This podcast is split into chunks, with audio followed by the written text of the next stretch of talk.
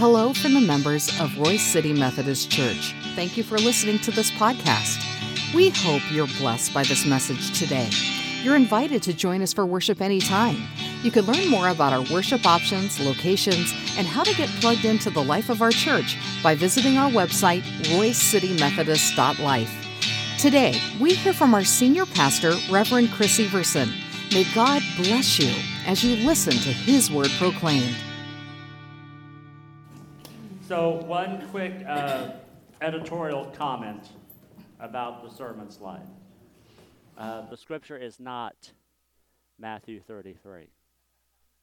If you try to find Matthew 33, you will not be able to find Matthew 33 because there is no Matthew 33. This is my fault. I, I did not do a good job of proofreading when I sent stuff in to go up on the screen. But the scripture is Matthew 13, verses 31 through 33. So the 33 is in there somewhere correctly, but not not the chapter. So that that is on me and not anybody else. So uh, early service today, I was starting the sermon and everything, and I was mentioning the scripture, and I hear all this laughing happening over on this side of the sanctuary, and I'm like going, "What is going on? They're just being so rude." And they're never that rude. Well, it's because the pastor got the scripture wrong. So, but anyhow, so now you know, it's Matthew 13, not Matthew 33.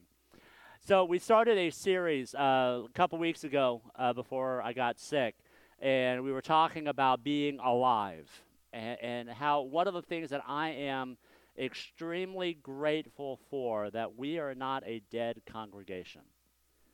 Sometimes that's easy to happen. Especially, it's easy to happen when you have a, a, a building as beautiful as this building.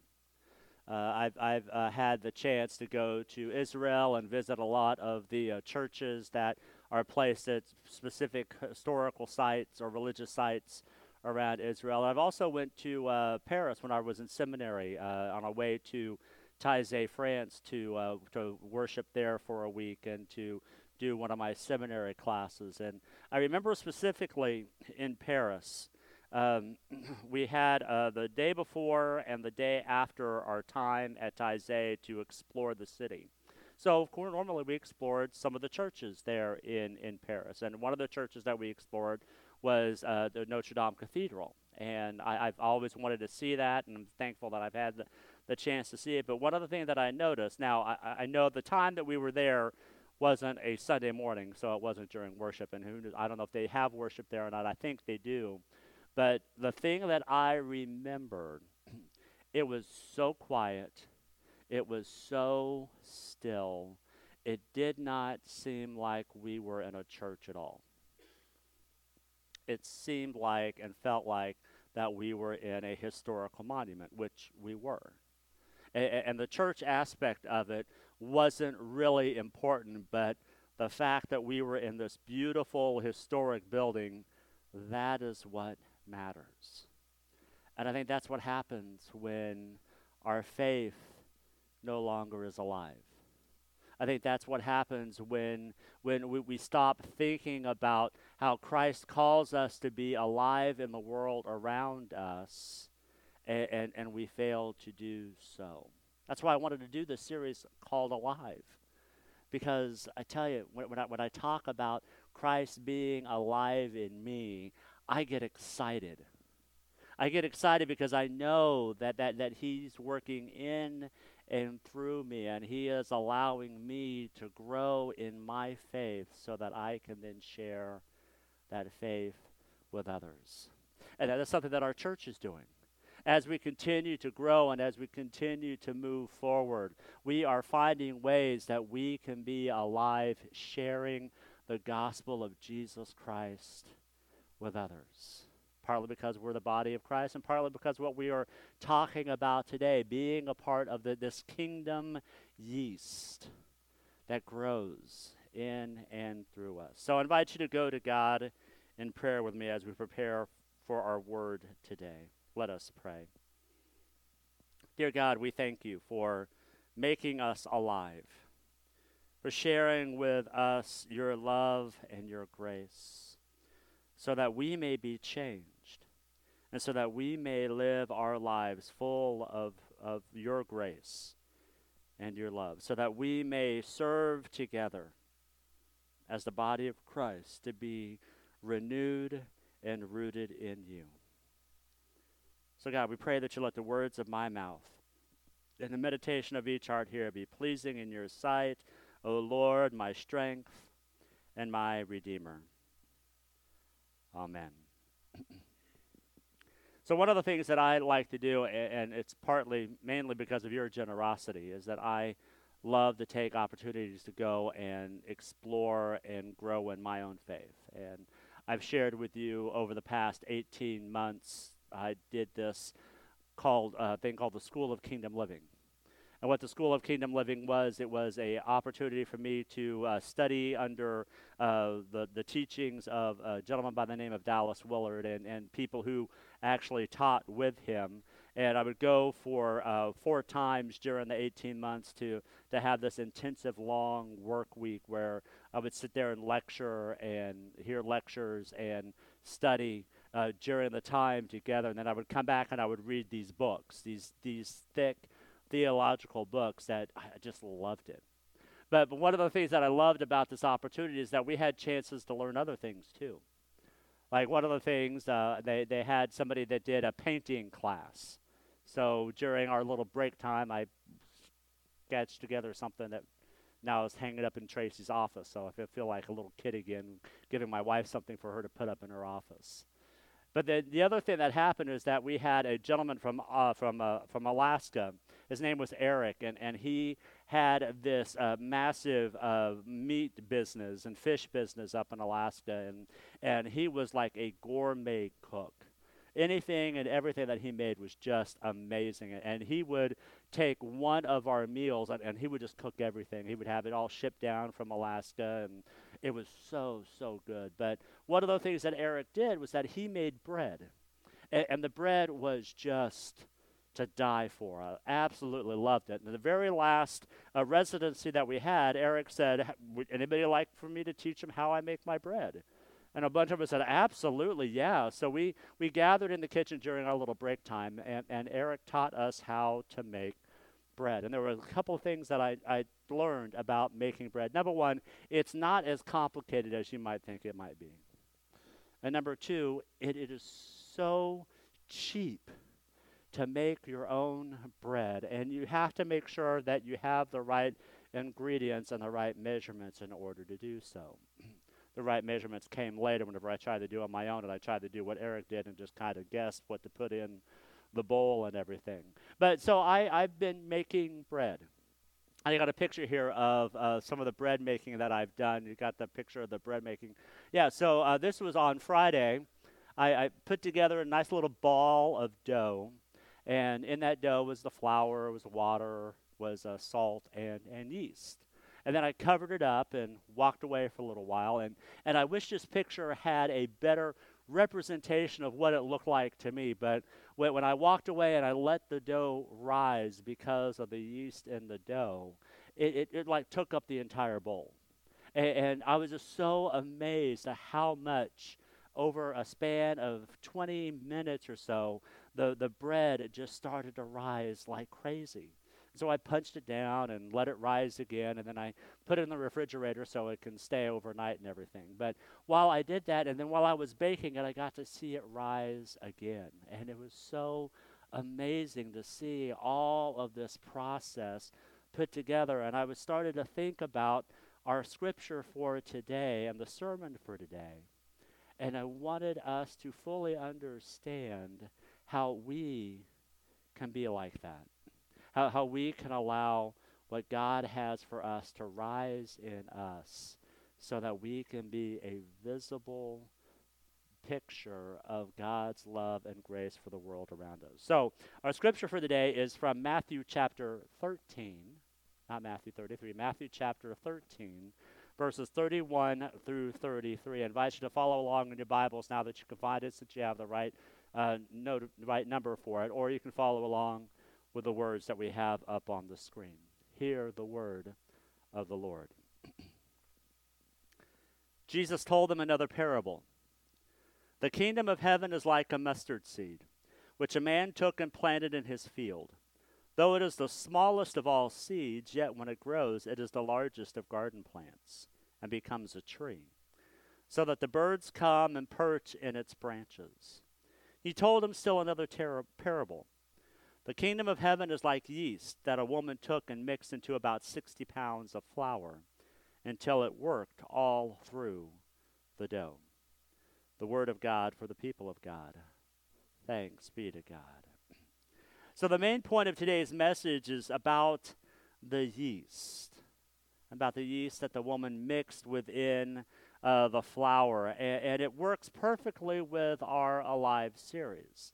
But I wanted to add just a little bit more besides the yeast and talk about the mustard seed too. I found uh, these couple of pictures. One is a picture of a gentleman holding a mustard seed, and the other one is somebody holding a bunch of yeast in their hand. And and I looked at that and I was like, man, that is so tiny.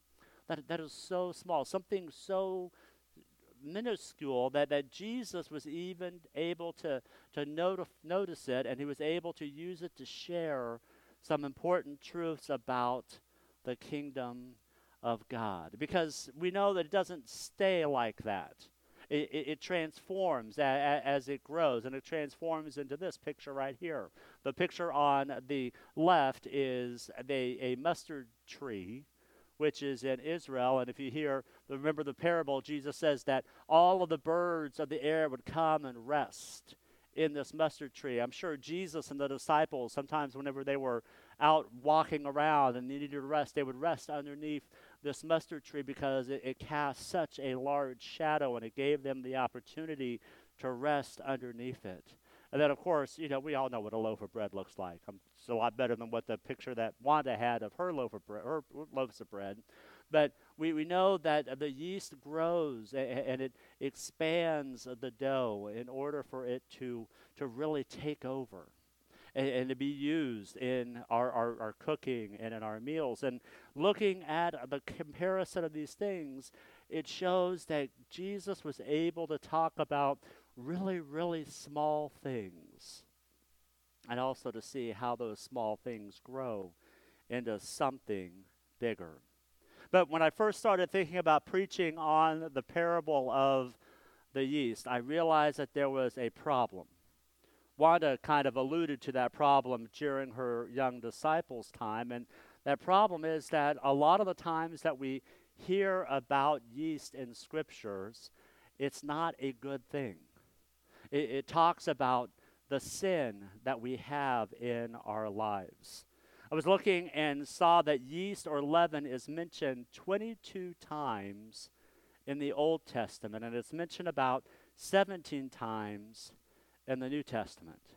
Now, we're probably more familiar with the yeast and leaven being talked about in the Old Testament when we look at the Israelites escaping Egypt and going to the Promised Land. This was something that God commanded the Israelites to do to, to, to, to get rid of this leaven and yeast so, so that the food might be able to travel a whole lot easier. But it's also a reminder of what they were leaving behind in order to fully grasp the promise that God had for them in the promised land. It was so important that, that God even commanded them in Exodus chapter 12, verse 15, that if they did not remove the leaven from the bread, then, then they would be cut uh, aside from the rest of the community.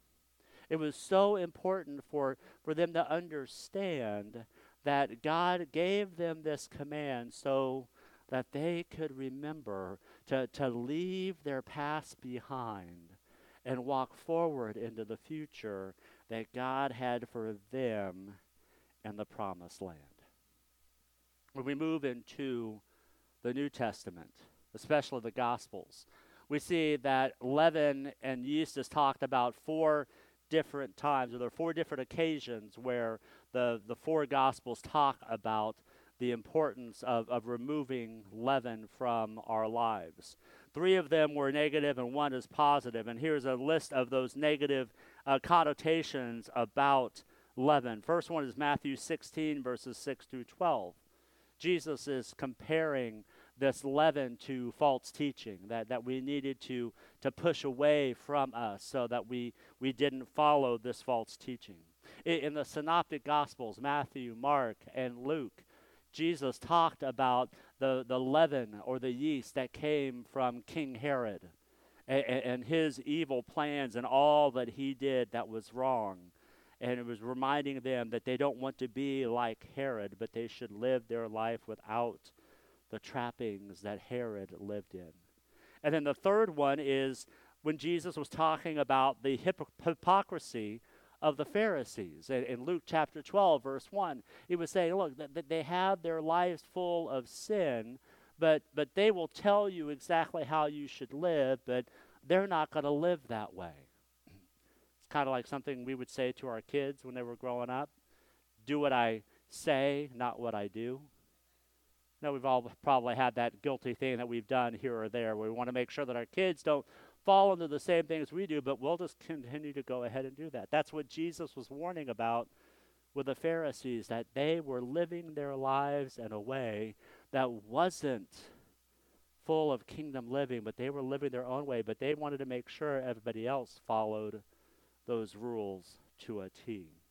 Now, it's very important that we address the, this nature of sin and how easy it is to spread around us. It is so important that, that we know that we have to watch what we place inside of ourselves, in our, in our minds, in our hearts, even in our bodies that can do damage, that can hurt us, that, that can make us, because it will grow it, it will spread. And if we have our lives full of those things, then we cannot receive the joy that God has for us. Paul even talked about this in Galatians chapter 5 verse 9 when he's calling out non-kingdom behavior by saying, you know, even even just a little bit will will, will take over the whole batch.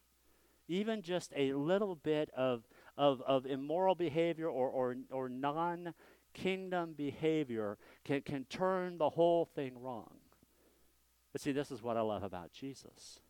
Jesus takes the opportunity to take something that we can look at as being absolutely horrible or absolutely wrong, but then he could put a, a spin on it to give it a positive approach. And the one spin that Jesus puts on this is that when he talks about yeast, he calls it something specific. he says the yeast that is mixed into the dough is the kingdom of heaven. I just think about that. Just think about what a difference in our lives if we started to think about yeast like that instead of, of the sin that is in our lives. What if we were to think, as, as Wanda asked that last question, what do you think it is that God wants to plant inside of us so that it grows? And the kids gave great answers love of God, love of others. Those are the things that, that God wants to plant inside of us so that the kingdom of God can grow in and through us, so that others may see God's love in us. so, how does kingdom yeast work? Well, we know that kingdom yeast works best when it starts out small and then and then it increases. That's how it is with our hearts too. Sometimes we have to do small things in order for us to grow into bigger things. It moves people to seek forgiveness from sisters and brothers. One of Jesus' teachings is that if you have wronged a sister or a brother before you come and you, you lay your offering down at the altar, that you go and you seek forgiveness from those that you have wronged. Having something small but increased happens when we take the opportunity to go the extra mile. To, to, to look at somebody and say, how, how can I bless them today? How, how can I allow what, what God has given me to be a blessing to somebody else? Not, not force ourselves on somebody, but to say, you know, God has blessed me with something that I could share with somebody else that I need to, to gracefully give that to someone so they can experience God's love in their lives. It empowers people to pray for and even seek what is best for their enemies. And I don't know about you, but I think now as I watch the news and as I hear what's going on in the world around us, we need more people praying and seeking the good for those people that we disagree with. We need more people seeking to try to understand what is going on in somebody else's life so that we can seek how to best serve those around us. And when we do all of that, it will help strengthen relationships and it will build our society in a way where, where God gets all the glory. God gets all of the, the joy and God gets all from our lives so others may experience Christ in us. I think it also reminds us that when we experience this kingdom yeast, it, it exerts influence from within and not from without. I know there have been times that I've tried, even with our kids or maybe somebody that I love, to, to change their behavior or change how they do things. And you know what? That never works. We cannot change how somebody else thinks, acts, or believes, but I can change how I believe.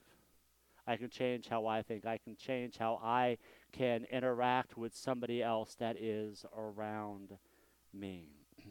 it reminds me of that song that we used to sing Change my heart, O God, make it ever true. Change my heart, O God, let me be like you. Because you are the potter, I am the clay. Mold me and make me. This is what I pray. See, see, when we understand that, that Jesus plants that kingdom yeast inside of us so that we can be changed inside, so that others may experience that change in our lives. And then finally, even though it works slowly and secretly, it is evidently at work. I don't like things happening at a slow pace. I like things moving quickly, and, and, and I like seeing change happen quickly. I like making sure that, that things are happening at a quick pace so that we can keep go- moving and keep going. But that's not how the church works. That's not how our lives work. We may have some instrumental change that happens quickly, but we know that things really change at a slower pace than we may like for that to happen. And I know as I have been your pastor for a while, I have seen monumental change happen at slower paces than uh, I, I would like to fully admit, but I still love seeing that change happen. This morning I was uh, walking around praying over the sanctuary before the 8:30 service and over here we have this uh, crooked house that we call it's this greenhouse with a red roof on it. And as I was walking by, I noticed that there was something sticking inside of the slot that people place money in for uh, birthdays or, or kids like to put their offerings over there. And I went over and I opened up the door and I, I pulled out, and there was this envelope.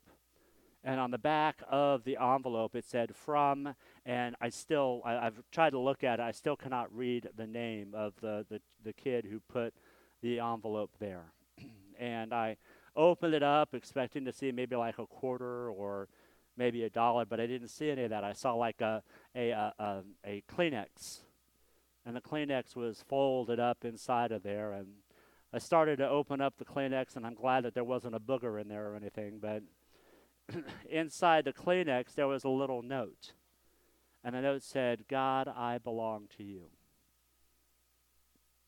And that just, just, just touched my heart this morning when I saw that. See, that is the incremental change that we're talking about. That is what happens when, when kingdom yeast becomes a part of who we are as a congregation. Even our little ones understand that they want to become a part of who God is that, that they want Jesus to be a part of their lives so that they can grow in their faith and allow their faith to, to make a difference in the world around them. That's why we come to this table. Once a month, we come to this table to break the bread and the, to, to drink from the cup. And when we break the bread and when we drink the cup, we are saying, God, I am ready to change. I, I am ready for you to take uh, the kingdom of God and plant it inside of my life so that I am different than I was before. I want your love and grace to be a part of all that I do so that you may receive the glory and praise and that I may live my life as an offering for you. My hope and my prayer is that as we continue to move through this series and as we come to this table, we open up our hands and say, God, I want to become alive in you so that others may see you in me. Let us pray. Dear God, we thank you for this gift of bread and cup. And as we partake of this communion, remind us that you came to give us life and life abundantly. Remind us that you have, are, you have planted this idea of the kingdom of heaven in, inside of us so that we may live it out to those around us. May this time of communion strengthen us so that we may be bold disciples of yours and live in your love and grace. And we pray all of this in Jesus' name. Amen. so as